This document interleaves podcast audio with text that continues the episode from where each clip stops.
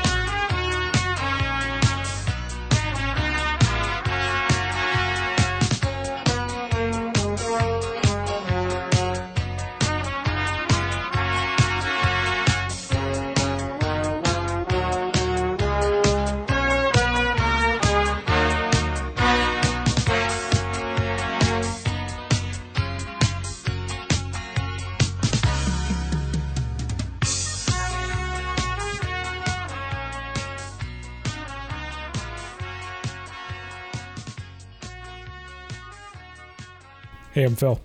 Hey, I'm Kit. And I'm Graham saying welcome back to another episode of Merry Movie Mayhem. We have gathered here on this cold, snowy evening in November to record an episode for Christmas because we missed one for Halloween, so we want to make sure that this one gets out uh, sometime sometime before Christmas. This is also a horror movie though, so it kind of kind of covers our our butts. yeah, there. it's it's a two for one. You said it was Neo. You could even say it's neon. Oh, it's very it's a very neon movie as well. is a, it is a neon Christmas movie. So, Christmas Bloody Christmas uh, came out last year. It actually got released on my birthday last year, and I was stoked because I'm like, I'm going to go see this in movie theaters. Uh, because everybody that saw the trailer said, Graham, this looks like a movie you would have made. Like, did you just change your name to Joe Begos? Um, and then uh, when my friends John and Michelle watched it last Christmas at home, uh, uh, John's wife turned to him, and uh, Michelle turned to him and said, This movie smells like Graham. And I'm like, Yes, yes, it does. Um, especially if it was me three years ago when I still drank. It would have been like booze, horror movies, and vinyl records, uh, and neon, and shot on 16 millimeter. I'm like, yes, this movie is me. If you were a hellbilly, Graham, this would be. Yeah, I could never do that. I would never, you know, don the the long hair and long Rob Zombie beard and talk about eating corn nuts or something.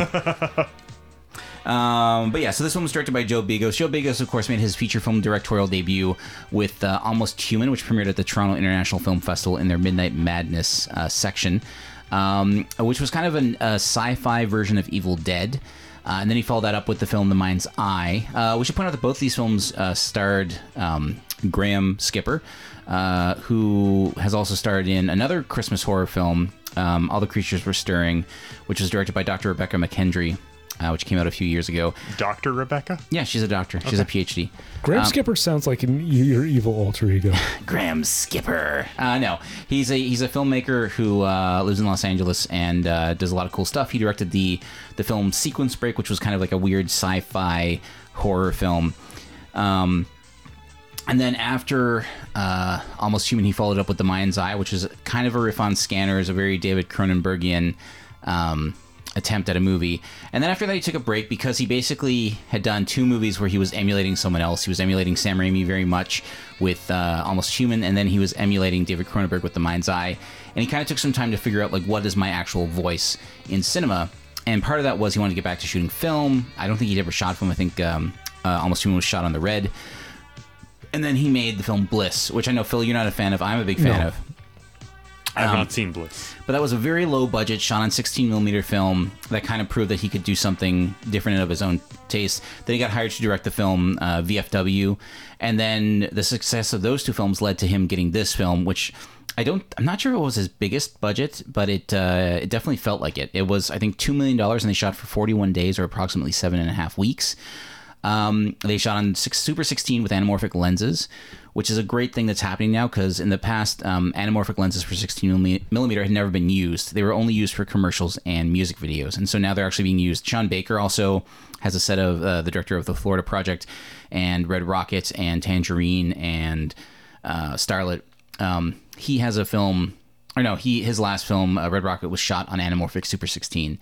And I like that this is happening now because it, it doesn't look like the 16 millimeter of old because the scanning technology has gotten so much better, but it doesn't look as clean as the 35 millimeter and Super 35 of um, of the pat of like basically the era before digital when everything got very very slick and shiny. Um, and then that brings us to this film, Christmas Bloody Christmas. So this film started off. Uh, initially, Joe Begos was pitched. He was brought in to pitch on doing a remake of Silent Night, Deadly Night, a DBV classic. We, we did that on the podcast, right? I'm pretty sure we did. Yeah, yeah, yeah. Yeah. Um, Siskel and Ebert approved. right. Yeah. Yeah. Yeah. Um, but it was so Silent Night, Deadly Night. They've been trying. They they kind of did a remake called Silent Night that wasn't quite a remake. I think they got the rights, but then didn't. And then Joe Begos was brought in to pitch on it, and he kind of wanted to mess with the system. He's like, "What if it was a killer robot Santa?" And then the the people who held the rights said, "Well, we don't want to stray too far from the lore of Silent Night, Deadly Night." And I'm sure the one thing we all remember about Silent Night, Deadly Night is the lore of Silent Night, The, Deadly the Night. lore is very important. Yeah, person has a negative association with Christmas and then goes nuts. Books have been written. Yeah. And so when he left that project or, or chose not to pitch, he realized that he had this uh, concept. And he had, he tried to take the robotic Santa out and just leave it as it was, but with a killer Santa, and it didn't work. And so he decided, you know, I still own this movie. I still own this concept because it's nothing like Silent Night, Deadly Night, other than there's a Santa Claus killing people, which is in and of itself is not unique to Silent Night, Deadly Night. I mean, Christmas Evil did it before then, and then of course there was the Tales from the Crypt segment from the 1972 movie that that had. Um, I think it was called All Through the House. It had a killer Santa Claus in it. Um, and then, of course, there's uh, the British film Don't Open Till Christmas, which had a. Oh, wait, no, that was someone killing people dressed as Santa Claus. Um, so it wasn't the first time that it had been done. It was just the first time that it kicked up a lot of ire. So that brings us to Christmas Bloody Christmas, uh, written and directed by Joe Bezos, Begos, Begos, not Bezos, um, Begos. God no. Yeah, starring um, Tori Toombs. Oh, sorry, starring Riley Dandy as Tori Toombs.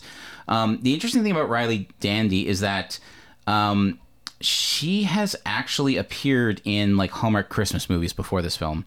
Wow. So the same year that Christmas Bloody Christmas came out, she appeared in A Hollywood Christmas in uh, 2022.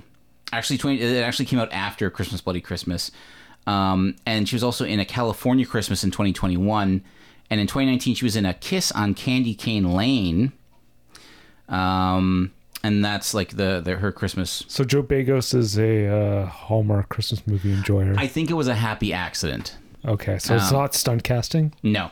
Um, and Tori Toombs, so Tori, the character of um, Tori Toombs, uh, owns probably like my ideal shop. It's a record store slash video uh, store. So she sells vinyl records and VHS tapes and Blu-rays, and all the posters are Vinegar Syndrome movies. By the way, Vinegar Syndrome just opened up a storefront in Toronto. Congratulations to our friends at Vinegar Syndrome, Andrew Williams and the Hey, hey. guys.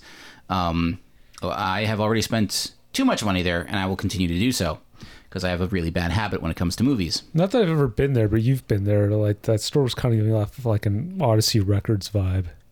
Which oh Odyssey Records, yeah, I could see it, but with a lot. Well, the store, yes, Odyssey Records in London, Ontario. It's got that vibe, but uh, Odyssey Records has a lot less neon. Okay, well, This, this film is almost entirely lit in neon, even when it doesn't call for it, and I love that he made that choice.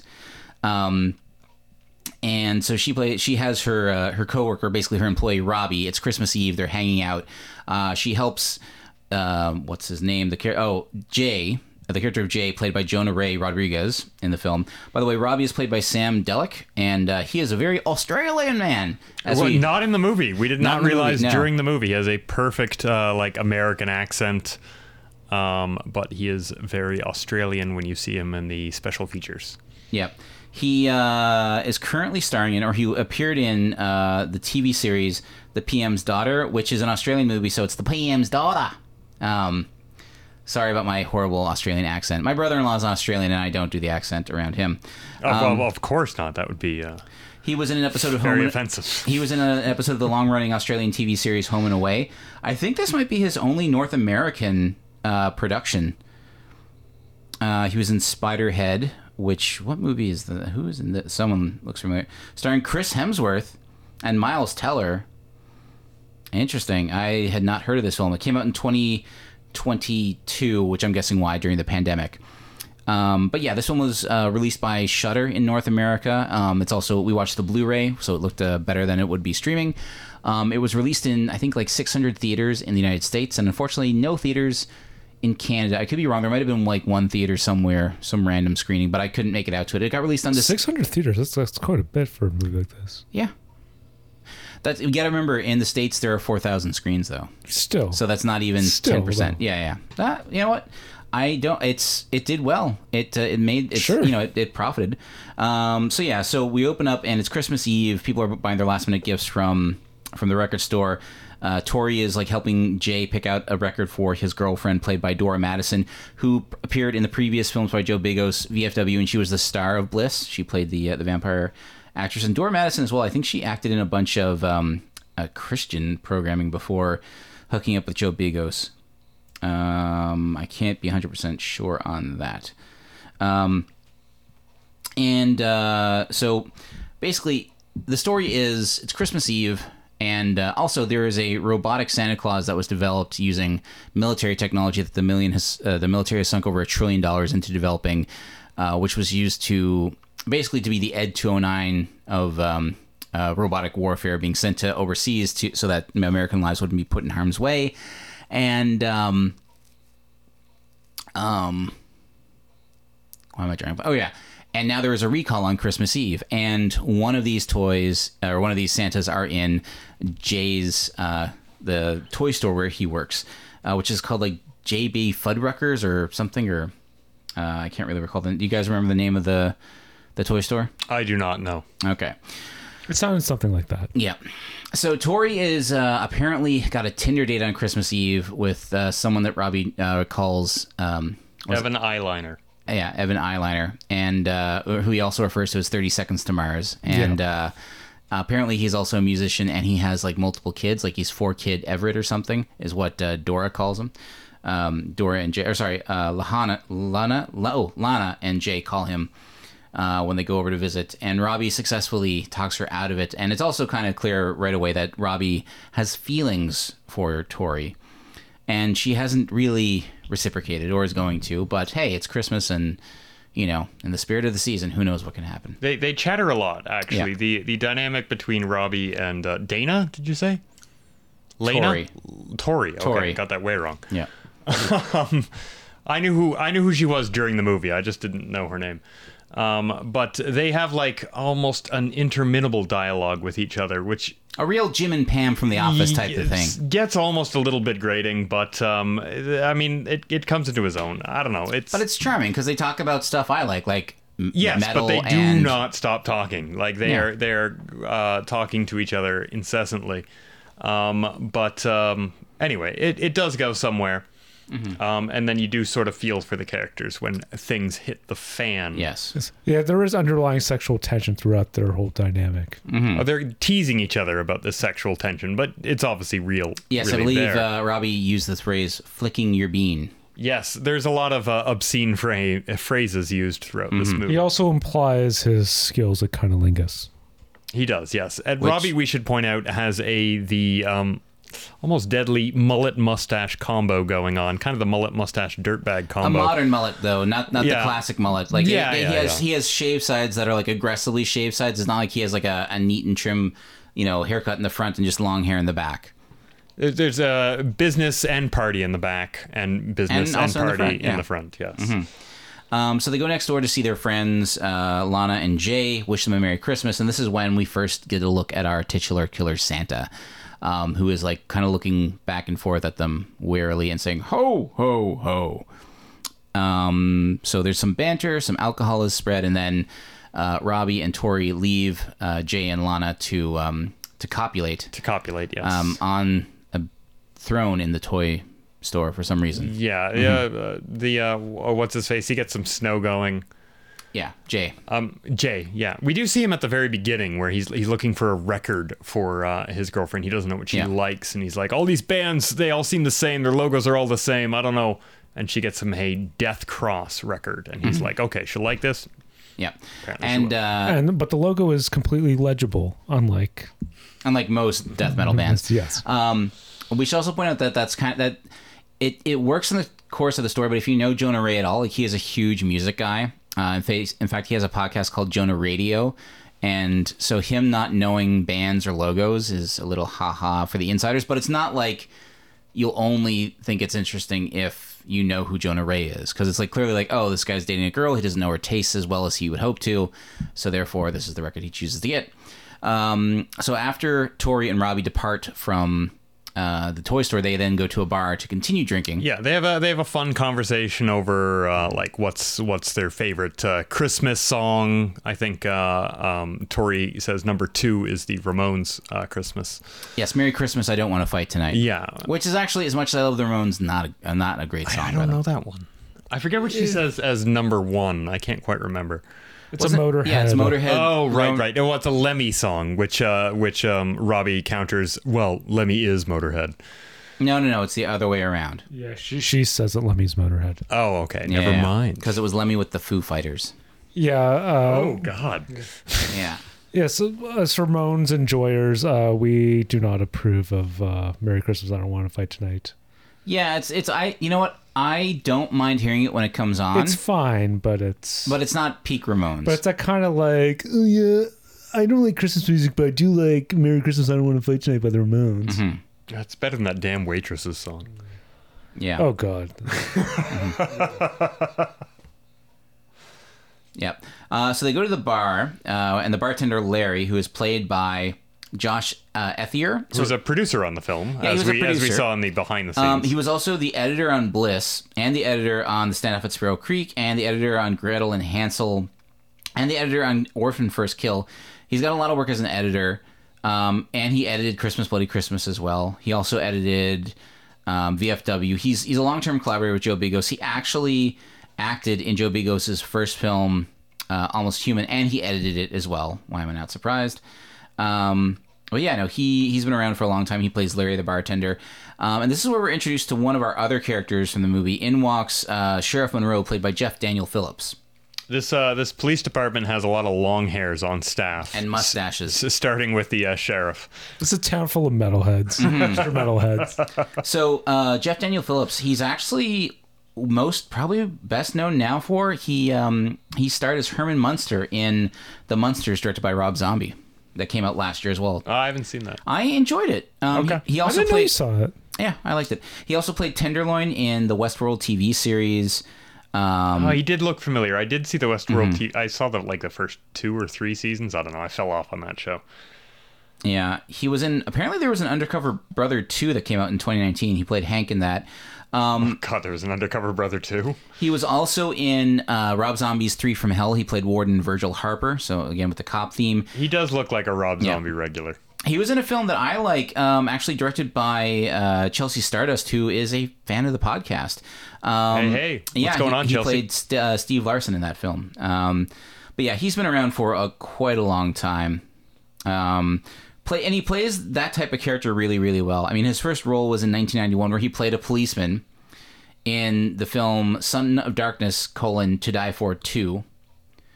Um, yeah, he, he plays a lot of guards. Um, he played. Um, He's got that authority kind Yeah. of uh, look to him, I guess. Kind of long hair guy authority. Yeah, he played uh, a, a guard in the movie Sneakers in 1992. Of course, the um, the classic. Uh, In this one, they introduce his character as a big friggin' downer. He's a Yeah. big, he's depressed. He's broken up with his wife. He's just got this dog that he doesn't like. Mm-hmm. He's like the the dog is just a prince around my my ex, but around me just won't shut up. Yeah, I forgot about Sneakers, the Robert Redford movie. yeah, that's the one with Dan With Aykroyd. Dan yeah. Aykroyd, yeah. River Phoenix. Oh, yeah, yeah, yeah, that's right. I Forgot that he was in that. Um, but yeah, so they you know they drown their sorrows, and Robbie doesn't like him a lot, and I don't know if if it's a feeling that's mutual. It doesn't seem to be because the sheriff buys them all all their drinks for them. He's like, "Yeah, I'll pick up the tab for them and a little for you too, Larry." I, I, I got the impression that Robbie was like related to him, That's but, the kind of vibe I got too, but, I can't. they never elaborated on that, so I guess not. Yeah, yeah, yeah. Anyways, it. uh So then Robbie. Oh, by the way, by this point, uh, the Killer Santa Claus has become activated, and he has grabbed uh, grabbed a fire axe and proceeded to kill both Jay and Lana. We see we see a lot of Santa bot vision, which disappointingly is not the same as Terminator vision from the Yeah. Terminator movies. But uh, we do see POV of him grabbing the axe and very, very, very slowly going around because um, um, the two lovers are just going at it. He's eating her ass. There's there's a lot of stuff going on. It's a lot of Christmas joy being spread. Yeah, and then he uh, he Is that a pun? You you take it as what you want, man. he cleaves the man in twain with one swing of the ax It almost Yeah. looks like axe POV. Yeah.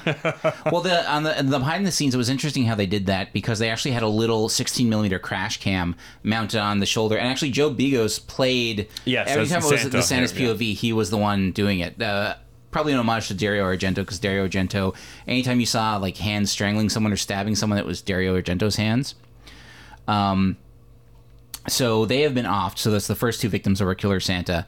And then as uh, Tori and Robbie are leaving the bar, and they get into Tori or Robbie. well they, they hear the screams from the toy store and he's like oh he's really giving it to her yeah, they assume they assume it's it's the sounds of love, not the sounds of, of woe. yes From there, they leave the bar and head home to. They decide Tori has invited Robbie to come and kill a bottle of whiskey with her. Yeah, we all know what that means. Yeah, so she's both she's warmed dancing around it. Yeah, she's greatly warmed up to him. And Well, it was there from the beginning. Like there was there was always the sexual tension between the two. They're coworkers. Mm-hmm. They got that little thing going. it's like a Sam and Diane, Yeah, yeah, yeah, yeah. Jim and Pam. So yeah, they, they go on to her house. They're both they're they're drunk driving. Mm-hmm. But we which, should point out that um, that they take Robbie's vehicle, which is uh, has one broken door on the passenger side and is apparently filthy on the inside. and takes a while to get started. And in one great wonder, we see this whole banter between the two of them as they start the car and they drive off, and the camera just, you know, pans over, and we see that our killer Santa has seen them and is slowly following them. it's, it's a great mise en scene. We should also point out that the Santa Claus like only moves at uh, he's moving kind of like slightly faster than zombie speed because he walks with purpose, but he can't run. It's robotic. Yeah. Um, so then we go back to Tori's place and uh, where they discuss Pet Sematary 2 being better than Pet Sematary 1, which I disagree well, first, with. She's upset about uh, there's a car parked in the driveway. He's like, oh, Mm-hmm. it's these these. Uh, it's not even my downstairs neighbors. It's these drunks down the road. Yeah, yeah. Um, and then she's like, shh, don't wake up my sister. My sister's here with her husband or boyfriend, like Mr. Husband, Hollywood. I think. I think it is husband. And uh, we should point out that uh, her sister is played by Death by Video favorite Kansas Bowling, director of uh, Teenage. Um, what was it? Uh, God, not Teenage Caveman. Why am I? Come on, open up the website. Teenage Oh, sorry, something. sorry. No, uh, director of BC Butcher. Oh, not even um, close to when she Teenage was, Caveman. which she direct, which she directed when she was 17 years old, shot on 16 millimeter film. I'm sure it's great. it is good. God damn it, Kit. Why are you so negative? Um, she's the star of this year's uh, Murder Size. Um, she also directed the 2022 film Cuddly Toys, which is having a slow rollout across North America, which I am super stoked for. Um, she's directed a ton of music videos for different bands, all shot on film. Uh, most notably, probably the Iggy Pop uh, Death Valley Girls video for um, Disaster is What We're After. Oh, nice. She appeared as Blue in Once Upon a Time in Hollywood, one of the Manson girls. She also was recently starred in The Third Saturday in October, Part 5, um, which came out in 2022. And uh, and she, of course, starred in the DBV Classic episode, Psycho Ape, where she played Nancy Banana. A, a low point in her career. Let's Yeah. be fair. And the the person playing her husband slash I guess husband or boyfriend is Graham Skipper. Um, of course, long term collaborator with Joe Begos. He was also in VFW and Bliss and Mind's Eye, and he was the star of Mind's Eye and of Almost Human. Graham Skipper is a ridiculous name to be having. Come on. It's a great name. the first half, especially, is really really great. Um, so yeah, big fan, big fan of that guy. Um, of course, director of Sequence Break. Um, so they go inside. They argue about you know when bands cut their hair, they get bad. They especially point out that in Metallica, load. Um, Well, and then oh wait, that was at the bar that they talked about that. Yeah, like, they did, and they they also talk about uh, Soundgarden got bad, and she's like Super Unknown's a terrible album. Well, it is not. Mm-hmm. I, I'm here to defend Super Unknown. I know it was their most commercial album, but that's just banger after banger on that album. Come on, What's on that one? Black Hole Sun. Spoon- Oh, Black right. Hole Sun, Spoon Man, but My Wave, down, um, not down on the upside, but um, uh, the day I tried to Let Me live, Drown, Let Me Drown, like suicide. Kickstand. I'm gonna be a hundred percent honest about this. I don't like Soundgarden. I think they are. Uh, they Yeah, are. but you don't even like Bad Motorfinger. Like you're not like a. No, I'm not. They, I, I personally think that they were overrated, and if the grunge movement never happened, I mean, they were a metal band beforehand, and then they like they jumped on the grunge train. I think they were Johnny Come latelys, and I'm not a fan of them. They were a Seattle scene though. Chris Cornell, but they you were know, they were the Seattle scene though. They were that that scene. sure. I don't know. I will also say Down on the Upside is an underrated album, but I'm not. I'm not even a huge Soundgarden mm-hmm. guy. I just I think mean, they're still I think touring they, They were putting. Well, are they? Chris Cornell's long Yeah, dead. without Chris Cornell. No, you're thinking of Alice in Chains. I know. I think they toured. They did a tour together though when Cornell was still alive. Soundgarden and Alice in Chains together again on Alice, stage, Alice in Chains live at the Molson stage, That'd be a bad bad show to go see. You, there's Yeah. no reason to see those. those featuring two acts. Sublime with Rome. No. Yeah, that, yeah. I'm, I'm not in on that at all. Um, Sublime changed their name though, right? Like Sublime at with least- Rome. Oh that's god, the name no, that's they, not even a good name. They were touring under the name Sublime, and then the family of the guy that killed or that died from a drug overdose was like, "You can't call yourself Sublime." Uh, Sublime was. It was like with the Doors with uh, Ian Astbury. They're like they had to change their name to like 21st century Doors. Doors of the 21st century. Yeah. Yeah. Queen with Adam, whatever his name is. Yeah. Um. Yeah. Sublime was never good. though. Brian May's Queen. Hmm. Sorry, hot Sublime take there. Yeah. Oh no, they weren't. Um. seriously, the Spin Doctors were a better band. No, Get- no, get no. That's that too. that's together. too hot. That's too hot. That's too honest. Um, so, anyways, they're at their place and, and they're now arguing over. She is claiming that Pet Sematary 2 is better than Pet Sematary 1. Having seen both, I do prefer Pet Sematary 1, I haven't seen number two. but number 2 is a mean movie. If you're into mean movies, that movie is mean. Clancy Brown kills his son's dog. But, I mean, that could happen. Yeah. Um, then they bring up the whole Book of Shadows. Is Blair Witch 2 Book of Shadows, or sorry, Book of Shadows, Blair Witch 2, is it actually good? I did like them resurrecting Book of Shadows 2. Mm-hmm. I've only seen it once, high as a kite, with my uh, my fellow dorm mates, Mm-hmm. and we had a good time watching it. I've never ventured to rewatch it again. It had some interesting concepts that I liked. Mm-hmm. It is probably a mess of a movie if I were to rewatch it. a lot of people really liked it or it's it's kind of like come around it's had like a second appraisal and a lot of people like it now i haven't seen it since like the year 2000 I saw when it first came out. It had a, a mm-hmm. spooky concept, and the concept I liked that has always stuck with me is that I mean, you see the characters going about their business and interacting and doing all this stuff, um, and then they're trying to figure out what what was happening during this time. Like something weird happened, so they're like, "Well, let's check. We've got security footage. Let's check the security footage." And then they find out that they've been doing none of the stuff that they thought they've been doing, and that they've actually been moving around really weirdly and doing strange stuff Yeah. all along. That's a creepy concept. creepy to me. concept moving on Yes. uh, so then uh, they talk about music some more they put he puts on a, uh, a She has a unsolved mystery um, Untold mystery soundtrack on soundtrack, vinyl. six Yeah. hours, something which like that. uh, well he says like you know there's only like 30 seconds of music in it Yeah, you've got like a double lp Which does exist. Yeah, I know all the records in this. Like Joe Bigo says, well, he was a big Death Waltz Records guy. Like in his film Bliss, the main character wears a Death Waltz Records T-shirt. R.I.P. Death Waltz Records. By the way, you guys were great, and then Mondo bought you, and then here we are. Um, yeah, I miss Death Waltz There's a Records. Three Six Mafia song that samples the Unsolved Mysteries theme. That sounds good. I want to hear is that. it like uh, is it as good as It's Hard Out Here for a Pimp? Their Oscar-winning Is their tune Oscar-winning uh, song? from Oscar winners Three Six 6 Mafia. Mafia. Um, so back to this film. So um, she is so basically like they're they're hanging out and uh, about to make nachos, and he just splashes the the um, the the salsa on it and.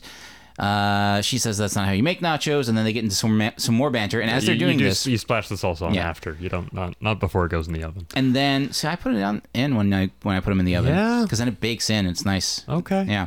So then uh, we see outside that the Santa robot has arrived, but he goes to the neighbor's house. And uh, at this point, Robbie and Tori retire to her bedroom because they have now. Um, their their banter and flirting has now turned into full on affection. They go into the bedroom, and he proves that he can uh, hang with the best of them. And uh, In terms of um, yeah, going down. yeah, there you go.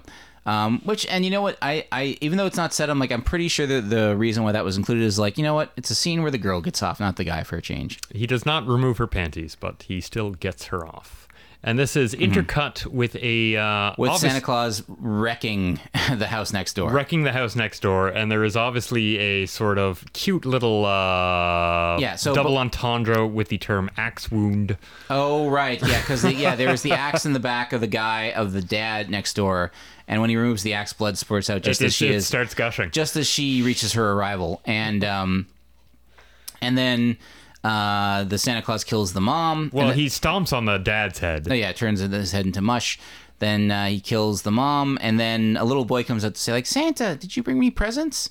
And uh, as the Santa Claus reaches the kid, the kid goes over and sees the presents under the tree and takes out. He's like, "Oh, clothing again? Did you bring me anything else?" Um, at, th- at this point, uh, Tori has come downstairs to get some more whiskey. Um, she notices that the nachos are burnt, and then she looks outside to see Santa Claus drive an axe into the head of the little boy. little boy, Yeah. um, which maybe is a response to him not liking the, uh, clothing. But uh, come on, parents! You know that the Santa gifts are all toys. The Mm-hmm. clothing gifts are from mom and dad. That's the way it always should be. Exactly. Come on. Oh man, I feel bad because I used to get my make my parents get me also a toy as well. So like, I'll have ask Santa for this, and I'll ask you for this. yeah, looking back, that wasn't fair. But I Well, didn't know you didn't know. No, of course not. It was them lying to you that caused this. Yeah, yeah, yeah. Not lying. I like to think, No, that they I, were trying I, to keep I am magic. very yeah. pro um, the myth of Santa. Yeah. I think it's a fun thing for kids I to do think in. it's it's a bit concerning though because you know poor children. You know, if they ask for something for Christmas and They their don't- parents they can't don't afford get it, it, get- then do they think that they were bad or that they're not good enough? yeah, that that is problematic. But Mm-hmm. Yeah. I mean, Well, that's just why within some- a single that's- household, yeah. it is nice to to believe Yeah. in that sort of magic. Well, that's also why parents like, and I mean, also like kids at that age, they aren't asking for like the most expensive things. Like you know, um, my nephews, they like Christmas a lot, but it's not really so much for the gifts. It's more for, oh, we get to decorate our house and all of our family comes over. I vividly remember getting an NES entertainment system Christmas So did I. It from was- Santa oh. Claus, Yeah. and that was oof. That was a, a mutual for all the siblings. It wasn't just for one kid. Obviously. It was just for me actually, because Uh, well, I mean, yeah, you were. I was the, the the lone boy though, so yeah. Uh, and my grandparents got me uh, uh, Super Mario Brothers three. So, yeah, it was a good Christmas. Um, back to this film. So um, she now alerts Tori now alerts Robbie to like, oh my God, there's a killer next door, and he saw us, and he's gonna come over. So then they go to wake up. Uh, her sister, which is revealed to be Kansas Bowling, and Graham Skipper as the boyfriend. I think Mark is his name. And uh, at this point, they're just like, "We gotta get out of here." And Mark just keeps talking at full volume. while Yeah, everyone's like, Mark's a real ass. It's like, get you gotta go get the keys. What do I need the keys for? Shut up, he's coming. And so the Santa Claus, there's a great scene where he walks around outside. And by the way, the sound mix in this, every footstep that the Santa makes is like the T Rex in Jurassic Park, just thump, thump, like thump. the ED two hundred nine in RoboCop. That's true. More yeah, like the ED two hundred nine as They, well. they do pull a little cheat here sonically, yeah. uh, where you hear uh, the footsteps get further away, and you're like, Mm-hmm. "Oh, the coast is clear." Nope. No, he just walked, walked over. He throws a body through the window, very Jason Voorhees style, which falls on top of Robbie, and then uh, in quick succession, both um, Kansas Bowling as the sister and Graham Skipper get killed off by the Santa, while Robbie and Tori escape. They hop into his car, but as when they're backing out of the driveway, unfortunately with all the snow, they can't see, and they crash into the neighbor's car that was parked uh, slightly into their driveway The drunk neighbor. the drunk neighbor. And then the neighbor comes out. He's actually played by the film's director, Joe Begos. And he's like, I can't believe you wrecked my car, blah, blah, blah. You idiots, I'm calling the cops. Throws a beer at them. Yeah, it does all that stuff where they're like screaming, like, get out of here, get out of here. And then the Santa Claus comes up behind him and they're like, behind you, behind you. And then he kills him as well. With a good, with a good, another good axe cleave. Yeah, another- Sometimes the Santa, his axe cleaves, um, you know, they don't destroy. No. But if he gets a good overhand heft Yep. on his uh, swing, Head just splits open like a melon. yeah, he can just uh, Mm-hmm. split somebody right, cleave them in twain. Yeah, yeah. And so from there, um, uh, then Robbie sadly meets his end. And it's very sad. Yeah, Robbie. I thought Robbie was going to make it a little longer, but he No. does not. Um, and then the police show up. His face gets smushed. Mm-hmm. The police show up and uh, uh, the cop who arrives empties several shots from a shotgun into the robotic Santa, and the robotic Santa falls down dead, and the movie ends, and we're all happy. Um, no, that's not what happens at all.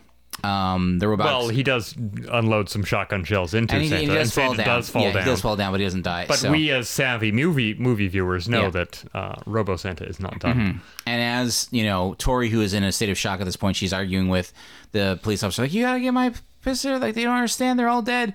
The Santa, we see him walking up. There's a lot of good wonders in this, where like people are talking, and then the Santa Claus walks up, steps up onto the hood of the car, smashes his axe into the windshield, rips the windshield out, um, and then the cop fires again to knock him off. And the cop goes out to try and uh, like make sure that the the robot is dead. Um, but they keep oh, but she because she brings up you got to go check on the, the the toy store. Yeah, I like- that thing was there. Her theory is that uh, it's not the robot Santa. Obviously, it's somebody who has taken that robot Santa's outfit. Yeah. Obviously, it must be a real person. Yeah. Well, that's the thing, because like the whole idea, like, oh, it's a robot Santa Claus. But then again, this movie is also like it starts off with an ad saying that this was developed by the military, but it's being used for Santa Clauses, which is kind of crazy. Um, which I love that. That's the best. Like, do you really need a reason for why this is happening? Okay, here's one. The military designed this toy, this robotic Santa Claus. Um, just great storytelling. Um, and from there, uh, she now like drives away in the cop car. Oh, the, the the robotic Santa kills the cop with his own weapon, tries to shoot her but runs out of bullets. So she runs over the robotic Santa twice, and then hope. And this time he knocks his kind of his mouth a little loose, and now we get a glowing Yep. orb where his mouth is. Um, and then she drives off. She encounters an ambulance and another police car where we meet another cop, this time played by filmmaker Jeremy Gardner, who made the fantastic films The Battery and After Midnight, or around, is it around midnight or after midnight? Um, yeah, Half the cops in this look like Judah Friedlander from Yeah. 30 Rock. that's true. Yeah, Jeremy Gardner. He plays Officer Smith. So he, um, yeah, he, he. Uh, sorry, After Midnight. That's the name of it. He directed the the film The Battery in 2012, which is a really no budget zombie film, which is quite good. Then in 2015, he directed Tex Montana Will Survive, which I haven't uh, seen. And then in 2019, he directed After Midnight, which I highly recommend. It is a really great romantic drama with a monster in it. Um, he's also known for he's he's acted in a bunch of stuff too. He was in the 2021 film Off Season. He was in The Leech in 2022. He was in Bliss in 2019, of course. Um, he was in the movie Psychopaths from 2017. He was in The Mind's Eye in 2015. The other Joe Begos, another Joe Begos movie. Uh, he was in Spring from 2014. Um, and uh, his first role as as Kay in the year 2000 in the film The Bags, which I've not seen or heard of. So Officer Smith doesn't believe her at all. He she thinks he or he thinks she killed everyone possibly. And then so he like handcuffs her as she's asking for help and warning them, "Don't go there, don't go there." And he's like, "Nah, we got cops going there. It'll be fine." It's a real ACAB moment. Yeah. Um, and uh, although the sheriff's not such a bad guy, Uh, yeah, I mean, he's just kind of a sad sack, but is yeah. it Scab? Some cops are bastards. yeah, maybe we just invented a new term, Scab. Um, but uh, so the the guy in the ambulance driver drives off, and she warns him, "No, don't go, and don't let the cops go there as well." Um, they go back to the the police station, which is now just has the two cops, the sheriff and Officer Smith.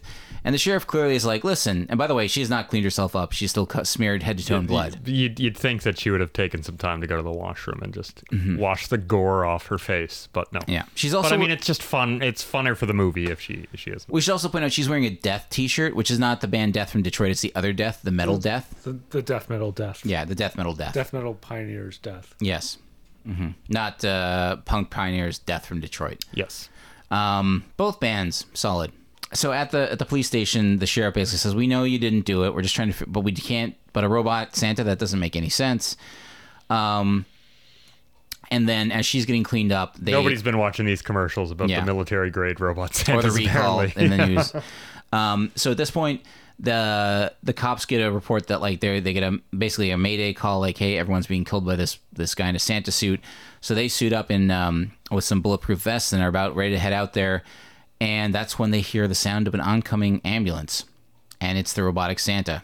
And he drives forward, crashes into a car, it blew it up real good. Yeah, there's a lot of blowing up real good Yeah. of cars, which probably wouldn't blow up in real life like that, but that's fine. Yeah, it's fun. It's a movie. That's why things should blow up in movies. They should blow it up real good. Um, it blowed up real good. Um, so at this point, she says it's the Santa. The sheriff goes out, gets killed instantly, thrown through the air like a rag doll. Then uh, Officer Smith goes out and he gets his own shotgun to the face. Yeah, he gets his uh, face blown off by Yeah. the shotgun. And so at this point, she's trapped alone. She does have some uh, some firearms with her, but she also finds a taser in the uh, and it's a, it's the kind of taser you don't see in movies. It's not like one of those stun guns. It's like a taser from Batman Returns, is what I Yeah, yeah, remember. yeah, yeah, yeah. yeah, the one that Catwoman has. Um, so she decides to to use that. There's some uh, cat and mouse games with the Santa Claus and her in the in the police station. Uh, and then the Santa Claus gets her, holds her up by the hair, and she shocks him with the taser, and that luckily allow, gives her time to escape. She hops into the ambulance to run away, but the Santa jumps onto the back and follows her in. And then she drives back towards her store, crashes into her own car, which causes the Santa to fly out through the windshield onto the ground. She then uh, uses the ambulance to push the, her car over on top of the Santa, so it's pinned down. At this point, she gets out, rips off part of her shirt, sticks it in the gas, uh, the gas tank of the, or in the, the gas spout. Is that what it's called? I guess so. Yeah, yeah. yeah. Uh, sticks it in the in there. She soaks it in gasoline somehow, and then she well, lights no, it. she on just fire. lights it on fire. Yeah. But it goes up like it's covered in gasoline. But but a real shirt wouldn't burn that quickly. Yeah. It would singe actually. But you know, for the purposes of this movie, I'm not gonna you know fault it for logic. Um, and then that, and then she goes inside, and then that car blows up real good. Uh, but that doesn't kill Santa. Uh, he um, he gets part most of his face ripped off, and now he's got two green like lasers pointing It of his becomes very much the Terminator at this Yeah. point. And so then the um, the Santa Claus follows her inside. She gets a sword from one of her displays, stabs him through the gut, and that seems to have done it. Doesn't. Then she turns on the sprinklers to try and dissuade him that way. That doesn't do it. Um, she falls off of her countertop and like uh, breaks her uh, not breaks her ankle, but like rolls her ankle so she can't really walk. She loses some fingers along Yeah, the way. yeah. The We- Santa we Claus like cuts off a couple of, of her fingers, uh, really wrecks her store, and then she's finally pushed into a corner with the Santa Claus coming after her, and she notices there's a um, a conduit behind her that she like rips off the wall and is able to shock the Santa Claus until it explodes. And then it's real good and dead. It blowed up real good. Yeah, it's, it's not coming back on this one. And then she makes it outside onto the pavement. Just as the sun rises on Christmas morning, falls on her back and she's she's laughing, sort of, you know, she's Mm-hmm. she made it. Yeah, she survived until Christmas, And uh and that was Christmas, credits. Bloody Christmas. We're, Yeah, laugh- we're kind of laughing Texas Chainsaw Massacre style. Yeah, yeah, yeah. Very much so. I think uh, Almost an chain, no, homage. chain, you mean Chainsaw Two style? Oh, no, it, it, and in the- Chainsaw One. Yeah, yeah, sorry, and yeah. cha- yeah. She's Yeah, laughing Marilyn, yeah, maniacally sorry, in sorry, the uh, yeah. back of the back of the truck. Yeah, yeah, kind of laughing maniacally. I was thinking of Texas Chainsaw Massacre 2 and stretches at the top of the Chainsaw Mountain, like sw- like laughing maniacally. Okay, so Chainsaw 1 and Chainsaw 2, why not? both of them. I have a feeling that Joe Begos is a Chainsaw 2 guy. Oh, yeah, I'm sure he's a fa- big fan of Yeah. both. And that was Christmas Bloody Christmas. Merry Christmas, everybody, from your friends at Death by Video. I, I thought we were watching Jingle All the Way, but uh, Yeah. um, I really dig this movie, as you guys know. So, Phil, what are your final thoughts on Christmas Bloody Christmas? Surprisingly enjoyable. Yes, we won over Phil. It's a Christmas miracle. I know. I was really afraid that you were not going to. Although I do think that watching it, Because I remember watching the trailer, I'm like, oh god, this is so cringy. I don't want to watch this. And I was dreading watching it, and I had a good time. yeah, okay, maybe, maybe, and I do think that part of it is the communal watching it together aspect. Because I mean, Yeah. you you changed your opinion on Friday the Thirteenth Part Six when you watched it with us. I did, yeah. So maybe we should do a Joe Begos month. Oh god, Maybe not. Maybe that's, not. that's a bit intense. Maybe not. We'd skip the first two. Um, but maybe not. Probably not. We'll see. With our with our rate of episodes coming out, no, we won't be doing that. Um, we are going to be doing a Scanners series where we follow. 'cause Oh, wow. Where we watch the sequels to Scanners only, not the first one. Scanners two, three, Scanner Cop, and Scanner Cop two. Oh yeah. Yeah, all, all the best scanners. yeah, yeah. Because who would have thought that David? Cron- I'm sure David Cronenberg intended it to be a five part series when he first made the first version of it back in the Have you early 80s. seen the second and third Scanners movies? Yeah, Scanners two is quite good. Okay. Yeah, yeah. Uh, Scan- actually, I haven't seen Scanners three. I have seen Scanner Cop. That movie's fun. It's just like he's a cop and a scanner. I remember the ads for Scanners 3. It came out so soon after Scanners 2. Yeah, they were shot. It was a real back to back type of thing. Um, but yeah, that's great. You liked it. So, any further analysis? Like, Not really. Like, it was an execution of, like, a solid formula. It's- it also didn't over over where it's welcome. It was 83 minutes until the Yeah, it was a tight uh, 83 minutes. And also, I uh, was making the comment that, like, um, the stretch of um, Tori being the final girl. It's, It was a like half long- an hour. Yeah. Yeah, it's almost like the full final act of the movie. Yeah, yeah. It changes it up quite a bit. So normally that's like the last 10 minutes, but Yeah. this was like we've killed everyone else off. You know, it's just her on her own. Yeah. Um, it was, it's also a very economical script because because it is set on Christmas Eve when most businesses are closed and most people are home. You don't need extras. There's not really too many people hanging Exactly, around. Um, I mean, it's also the fact that two out of the let's see how many characters are in the movie. One, two, three, four, five, six, seven, eight, nine, ten. Yeah, there's ten named characters in the movie. Two of them were played by one of them was played by the director, and the other one was played by the producer. So I so I think you know it's a very economical movie with eight speaking roles. It seems to be set on like two blocks as well. Yeah, yeah, yeah, which is which is nice. It's a, it's it's actually like the outside. I got it got some good Christmas vibes, like with the snow and the lighting. Yeah. yeah. Clearly meant to emulate like a, a northern California town, sort of. Yeah. The snow looks like soap flakes, but you know, Still, Still. better than nothing. yeah. Any other final thoughts, Bill? Not really. Okay, cool. It might come to me, but All right, Kit, what are your final thoughts? I, I did like that the uh, the bartender went home and just had a very peaceful Christmas evening. Yeah, nothing bad happened to him. Old Larry's just going. He's like punching in the clock. All right, closed on Christmas Eve. As kids Going wake home. him up in the morning, everything's fine. He, Yeah. he doesn't even know. He's just like then he turns on the news and he's like, "Oh my god, there was a robotic Santa. What nuts? How did that happen?" Um, the town of one. Yeah, my uh, my final thoughts. I uh, I I ended up liking it. I starting off, I didn't. I wasn't quite vibing with it. I'm not sure why. I just thought ah, too much dialogue. And I will say the um, both both actors, uh, Robbie and Tori, uh, pull off the dialogue well, which I think is a bit overwrought. I think it's a bit too much.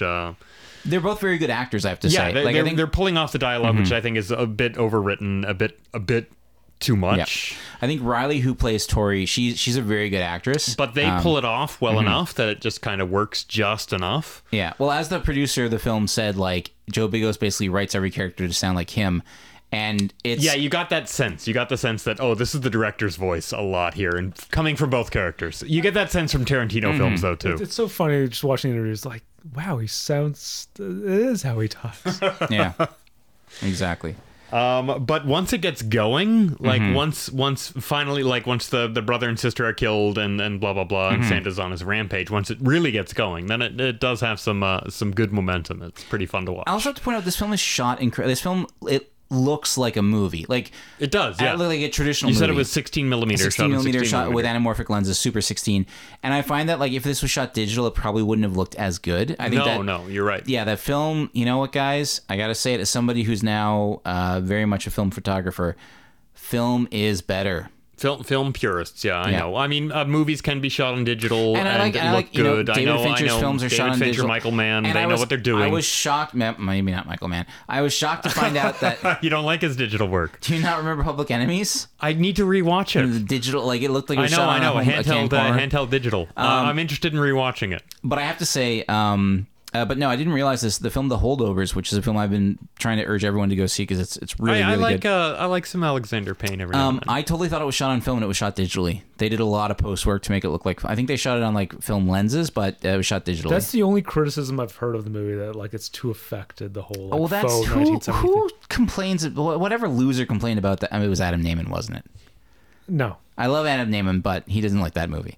Um, you just called him a loser. no, he has a funny uh, one sentence Letterboxd review uh, that's like being beaten to death with the cat with the Cat Stevens Stevens record. Yeah, yeah, I know. But I think I think honestly, I liked it. It felt like a nice warm. It, it felt like like drinking hot cocoa sitting next to a warm fire. Um, Is it tea for the Tillerman? What? Which? Uh... I, I didn't specify. Oh, okay. yeah. Anyways, Uh, one of my internet friends, he's he's a professed Alexander Payne hater. He said it at the holdovers is Then one of why- his favorites of the year. Okay, but why do you go? Yeah, that's good. But why do you? It's it's very different from everything Alexander Payne has ever done. It hon- honestly doesn't. Except with uh, the Paul Giamatti, I guess. it- Uh, even yeah, but that's the thing with Paul Giamatti. But it doesn't feel like any. It doesn't feel like a, an Alexander Payne film. It doesn't have. Yeah, it's it's very different. I mean, Nebraska is kind of the closest, but that's a whole different beast. Um, it's not not like Sideways. You didn't find it too. Uh, no, not evocative of Sideways at all. Paul Giamatti plays a completely different character. I guess none of us have seen About Schmidt, which we realized. I saw about Schmidt. Oh, you've seen it. Okay. Eh, it's all right. Um, Uh, Kit, any more notes that you have? Uh, no, uh, as I, uh, yeah, I ran out of notes. Oh, I was going to say that um, I, we do have to bring up the fact that uh, Futurama did have a killer Santa robot. Graham is rolling his eyes here. Did it? Man, No, no, no. Yeah. I, I think it's a, an interesting precursor. Futurama had a very famous uh, Santa killbot, which I'm sure must have gone through the minds of the filmmakers when they were making this movie. They couldn't have been ignorant of Futurama.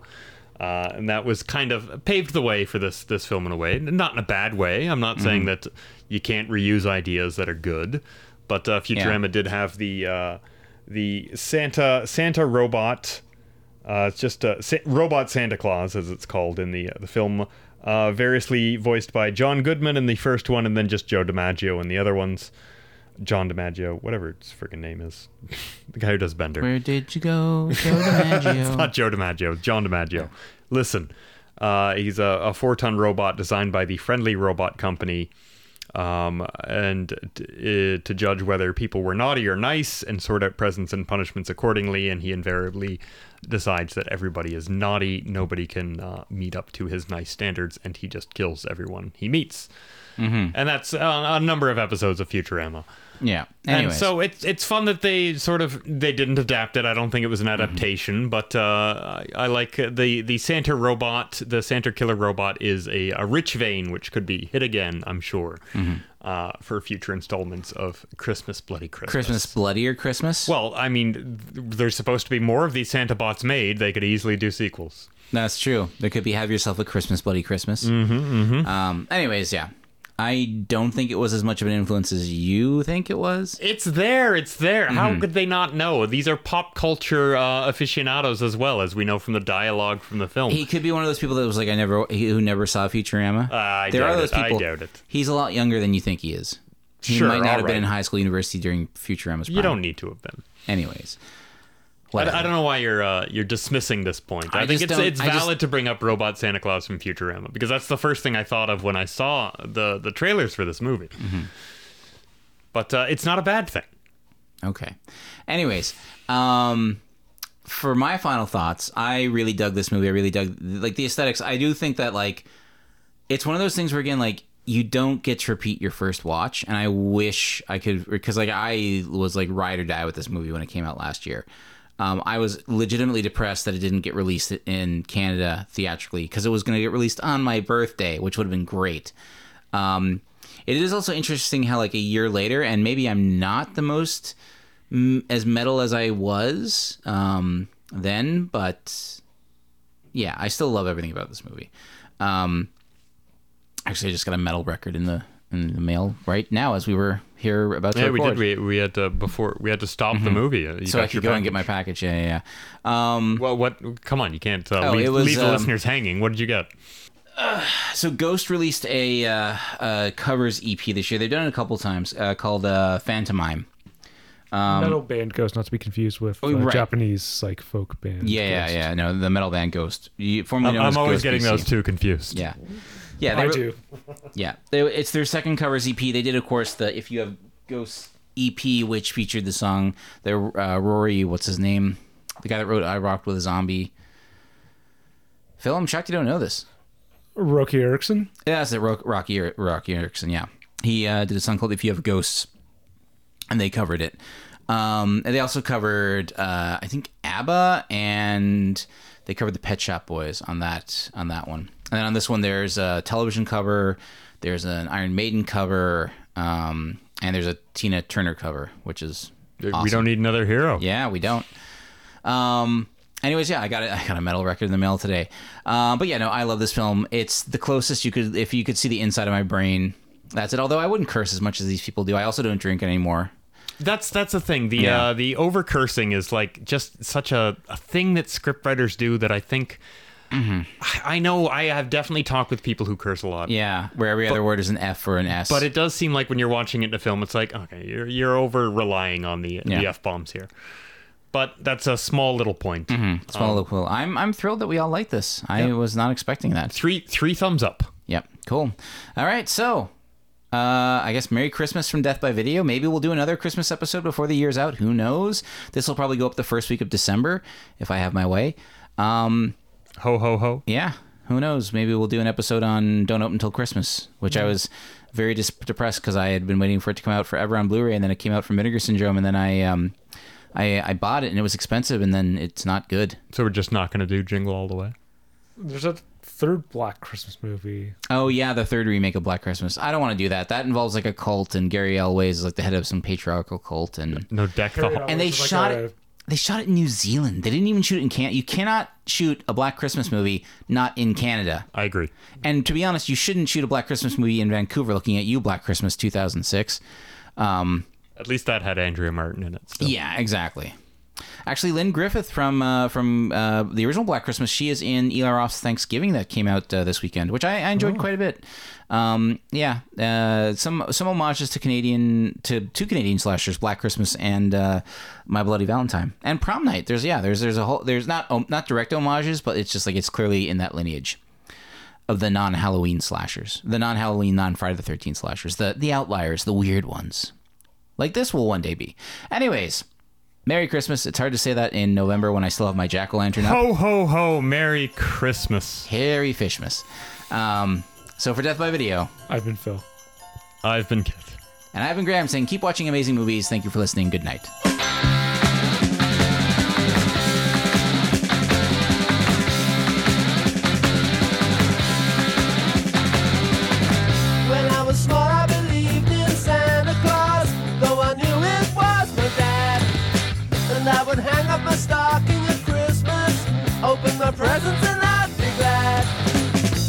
Last time I played Father Christmas, I stood outside a department store. A gang of kids came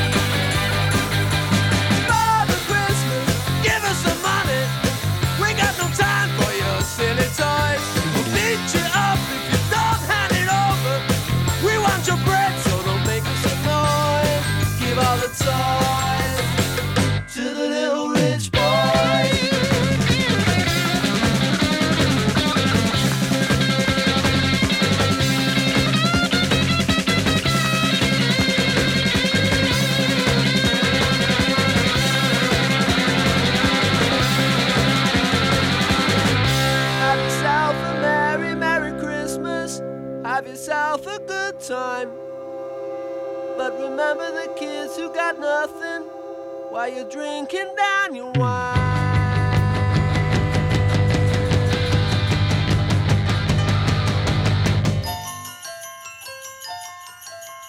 Father Christmas, give us some money. We got no time for your silly toys. Father Christmas, please hand it over. We'll beat you up, so don't make us. Father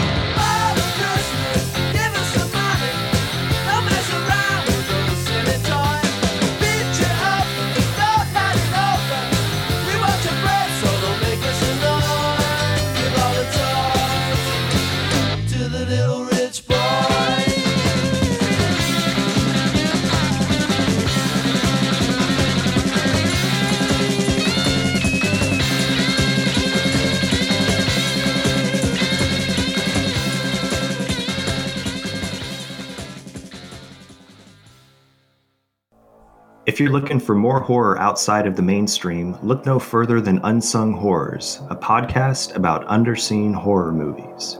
I'm Lance. And I'm Erica. Every other week, we'll cover a horror movie with fewer than 1,000 views on Letterboxd. We'll even give you double feature recommendations to pair with the movies we discuss. From gothic to shot on video, from slashers to comedies, from giallo to J horror, we'll cover all the subgenres. So join us as we unearth these hidden gems of horror. Follow us on Instagram, Twitter, and Facebook, all at Unsung Horrors, available wherever you listen to podcasts.